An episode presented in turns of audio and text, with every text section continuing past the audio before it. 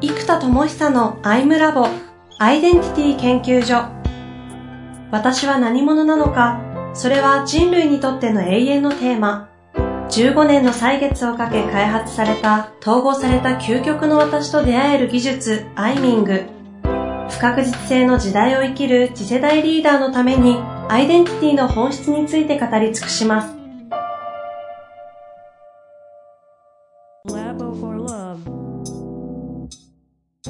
こんにちは、遠藤和樹です。生田智久のアイムラボアイデンティティ研究所。生田さん、本日もよろしくお願いいたします。はい、えー、お願いいたします。さあ、今日はですね、インナーツアーズのお話が前回ありましたんでね、うん、その中の傾聴というスタンダードの話があったので、はい。傾聴をもうちょっとこう深掘りしていきたいなと。そうですね。うん。傾聴。これだから、傾聴に限らず人と人とのね、魂の共鳴とか、心の共感みたいなことと結局すごい近いんですよ。えーで結局そこが取れるか取れないかで一致できるかできないかで出せる範囲が決まってくるっていうのがどうしても起きてくるのでこう自分が実現体現している範囲しかやっぱりちょっと難しいなっていうのは常に感じるんですね。じゃあこのその気の範囲とか波長の感じっていうのが本当にこう感じるわけですよ。波長が例えば視座の高いエネルギーがブワッと出るとある特定の人にはこれがすごく波長としてあの受け止めてもらえたりつながってる感じがある、ところがある特定の人のこの高い波長が出るとちょっとのれんに腕押しみたいな感じであちょっと受け止めるの難しいんだろうなってこっちは思うので、逆にこう受け止めてもらおうと思うと難しいから、まあ、セッションとして傾聴してくれてるのでちょっと申し訳ないけどエネルギーをその人に合わせるんじゃなくて自分の中でこう回転させる形でエネルギーを使い始めるんです、うんうん、そうするともう相手のエネルギーがうまく一致してようがしてなかろうがこちらが実はセッションを続けることができるんですね。なん。でこう。そう。エネルギーをこうつなげないっていう技をあの話して側ができてる場合はそれ成り立つんですけどでも実はそれをやった後になんか僕は私は空気のような存在になれたって勘違いをしてしまうパターンが結構あってよく傾聴のゴールに空気とか無みたいなのがあるのでそれは実は空気とか無っていう高次なレベルで起きてるんではなくこちらのエネルギーについてこれないと分かったのでちょっと申し訳ないこっち一人で走るよっていう。ほんでバーッと走るからとりあえず横で見ててみたいな感じで実は走り始めているということを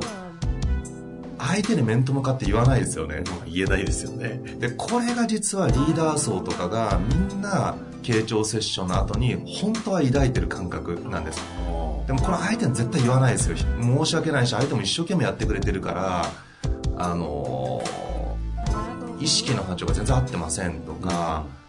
僕の気を受け止めるのは正直難しいと思います。あなたの器では。みたいなことってこう絶対言わない、うんうん、けどやっぱり人をいっぱい見てきてるしそう生きてきてるし周りで接してるのもそういうリーダーばっかりなのでどうしても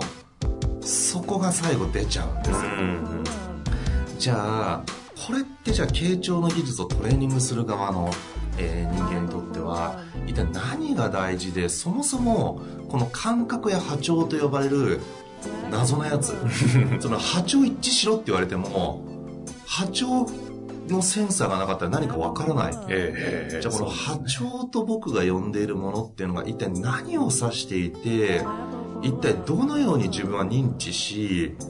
逆に調整を無意識で行ってるから合ってるわけなんです。だそういう調律的な要素を何をもってやってるんだろうか。これが言語化できたり体系化できない限り波長が合ってない。ってダメ出ししてるだけであって じゃあどうすればいいかっていうアプローチがないと困っちゃうじゃないですか。だからこれは生き方の問題だとか言われちゃうとあごめんなさいそう生きてないんでみたいな。だからもう謝らせちゃうみたいなことが起きちゃうから。ではなくて本当にそこに望んでいる人たちが、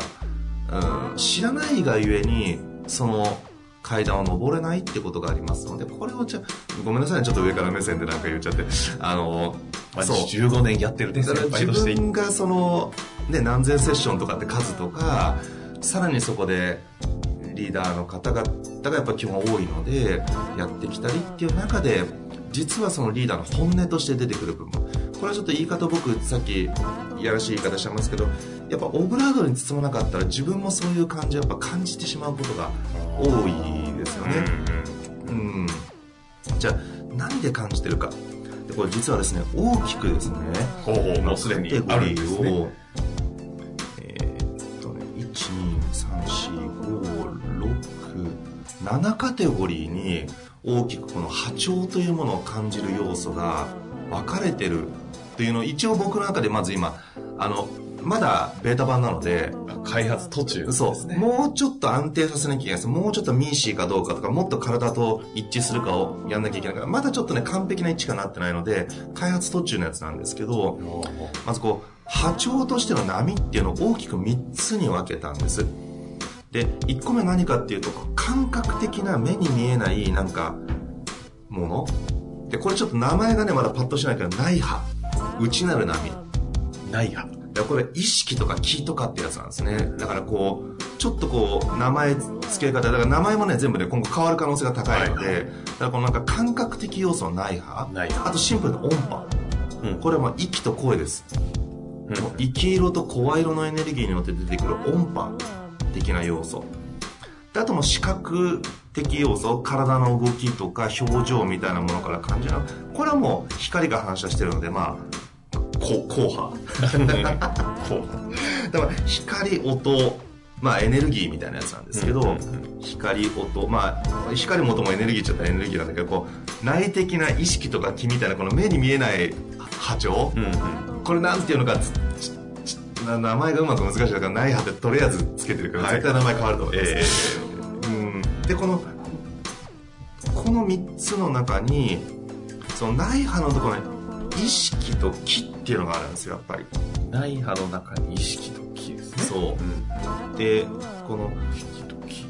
波長の先が感情なんですよ。だから感情は一回ちょっと今脇に置いてます。その波長レベルの話、うんうん、だからね例えばえっ、ー、と情熱が湧くとは言うんだけど、えー、っと、本気が湧くって言わないんですよ。本気になるってことですね。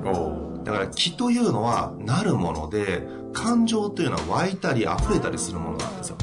だこれね、本当に日本語ってよくできてて、感情っていうのはなるもの、つまりどうあるかによってなっている状態なんですよね。だから本気な人とか本気な状態とか、えー、そう。そうなんですよね起点はなっている状態、うんうんうんうん、気が最初分かりやすいかなこうまずこう気っていう要素を分けてた時に現状とりあえず発揮8個の木と書いて発揮っていうのを置いたんですね。つまりこう自己発揮っていうような。これ、これちょっと先にですけど、あの、2、3回取らないと終わらないくらいのボリューム感ですね。僕も話しゃって終わんないであろ う。あの、あの、適当にちょっと編集でカットしてください。いやいやいや、全部行きましょう、これ。はいはい。内波で、その中に意識と気というのがあって、その気の話でまた8個あると。そう。うんうん、で、えっと、そうなんですね。で、これちょっと8か9か10かってあるんですけど、発揮って音が気持ちいいから、とりあえず今8に強引にまとめてから実はもうちょっとあるんですよ。うん、とりあえず8個にすると、え、これね、一見むずいこと言ってるからみんな絶対わかります。まず、質量感があるんです、質量。つまり、軽いか重いか。うん、だから、軽快な人っていうのは軽やかにわーって感じはあ気が軽やかっていう意味では軽やかなんだけどその真剣に人生と向き合うってエネルギーにとっては軽やかなんじゃなくて軽いって感じなんですね。うんうん、ああ、ちょっと軽いから重みがある話は難しいなとか、その生き方によって重心が下がったような重みが腹にあるかってなると、軽いなって感じちゃう。で、逆に今度重いっていう話に関しては、なんつうかな、こう、重みが大事なんだけど、軽やかな話は逆に重いだけの人だと言いにくいですよね。うん、いや、実は最近こんなことあって、君の人生で最も大事なことは何だいみたいなエネルギーで聞かれると、あ、あ、ごめんなさいね、ちょっと軽い話むずいな、みたいな なっちゃうから、えー、軽さと重さの幅なんですよ。気の幅。重みのあるエネルギーそして軽快な軽やかなエネルギーこの軽さ重さの質量の幅をどこまで持てるか、うん、これがまず1個目で今度はこうエネルギーの集約度っていうのがあって集約度。これは縦のエネルギー管の広さなんですけどこう絞ってシューって言って集中力を発揮するとかもうこことかこれしかないビューンみたいな レーザーのようなこう集中エネルギーが高いか。あとこれが週か緩みかがあるんですね。でふわーっと緩んでいやーまあどっちでもいいよとかなんとかなるよってこう緩んだエネルギー。でこれも週のエネルギーが高い人じゃないと集中して本当に授業をバッと突破するために今何が大事かっていうとですねってうーんとこうレーザーのように思考を集約したい時にやっぱ週のエネルギーが弱い人はできないんですよ。なんかなんかうん今最も大事なこと何ですか？ってちょっと緩い。そうすると緩んでるからいやいやいやじゃなくていや今最も全てをかけて最も大事な究極の一点はっていうエネルギー飛ばしてくんないとうーんっていう週ができないですよ。でこの週と緩い感のエネルギーこのシュート感みたいなのがあるんですよね。この緩んだ状態。でもずっと君にとって最も大事なことってやられると緩ませたいとかリラックスした緩いエネルギーは逆にちょっと怖いってなっちゃって一致できないのでこの週の集まったエネルギーとふわっと緩んだエネルギーのやっぱこの幅があるんですこれはえっと左右というかまあ直径というか、この内側の気を通す管の細さと太さの調整ができる。で、太く緩めていくか、細くキューッとホースの先をシュッてやって集約するかっていう、この管の広いか狭いかをこう調整する、うん、その内側の気が通る管をこうシュッと集めるかファッと広げるか。でこれもどっちがいい悪いじゃなくて気が合うって言葉があるように普通の自分の自然体な気の場所があるんですね、うんうん、でもこれがセッションのプロってなった時にはある程度あらゆる気に対して一致を取っていこうとするとゆるいまあ人生適当に歩んでけばいいんだよぐらいのこうゆるいこともちゃんと受け止められるしシューッときたエネルギーにもちゃんと一致できるという訓練が必要なのでどうしてもこうシューとゆるいこの2つも大事です、うんうんまあ、っていうのがあと6個。いやいや行きましょうよこのまま。あと速度ですね。質量集約に次は速度。気が速い気が遅い気が早い場合って喋り方のテンポが早いんですね。あ、だからこうでこうでこうして、でね、こうなるでしょ。あ、でそうなってこうなってこうなって、で、こうなるじゃん。で、そのためには、ってこう、気が早いんですよ。で、この早いテンポに対して、こう、いや、こうなってこうなって、うーん、そうなんですね。うーんって言うと、いや、だからこうでこうやって、うーんってこうね、テンポが合わないから、なんか足が絡まっちゃう感じで、呼吸とね、自分の意識がね、ゆっくりすぎちゃう、絡まっちゃうから、この速いテンポには、速い気で一致してほしいんですよ。うん、なので、ああ、それでこうでこうでこうだからって、うん、うん、そうなんですね。うん、ではっていう、こういうテンポで入ってくんないと、愛の手がね、遅ってなっちゃうんですね。うんそうするとだんだん気使ってセッションやる人の気の速さに合わせることになってくるとだんだん自分のテンポがこうね離せなくなっちゃう、うん、特に気が速い人やっぱり実現主義な人とか行動主義な人は気が早いのででセッションやる傾聴が好きな人でどっちかってゆったりした性格の方が多いので気が早いっていう速さの気に一致できない。で今度思考が早い人って気が早いからうなずきもねうーんああそうなんですねうーんってなっちゃうんです例えば相手が「ああそうですね今最も大事なことはうーん」とか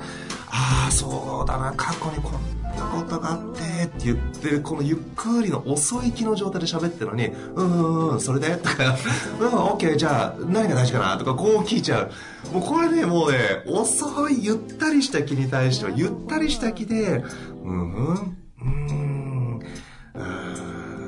あでは何が今一番大事なんでしょう？とかってこうゆったりした気で一致する必要があるんです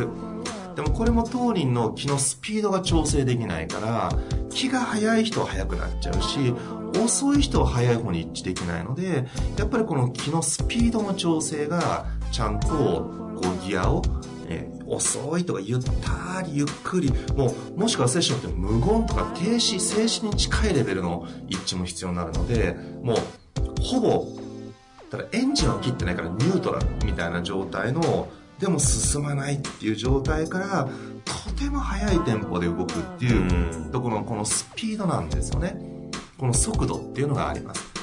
でもこう聞くと皆さん分かりますいやいやいや、納得する。うん。で、自分がね、話しての時に、こう、そう、そこがずれてるって感じありません？いやいや、すごい感じますよね。そうなんですよ。もう普通の日常のコミュニケーションであるあるな話。そうなんですよ。これ、あと3個なんですけど、どうしますかね？あとね、いきますか、このまま。あの、あ、いや、あと5 つ。あ、あと5つ？あ、5つ？あ、そうか、8個ですもんね。8個なのはい、これ、次行きま、あの、次回やりましょうか。そうですね、じゃあ、お楽しみの。ですね。これ、時間のやつです1週間後聞けると、質量と集約度と速度という話があって、残り5個の発揮ですね、気があるということで、ちょっとあの、ね、もぞっとすると思いますが、次回ぜひ楽しみにしていただいて。はい、楽しみにしてください。というわけで、本日もありがとうございました。はい、ありがとうございます。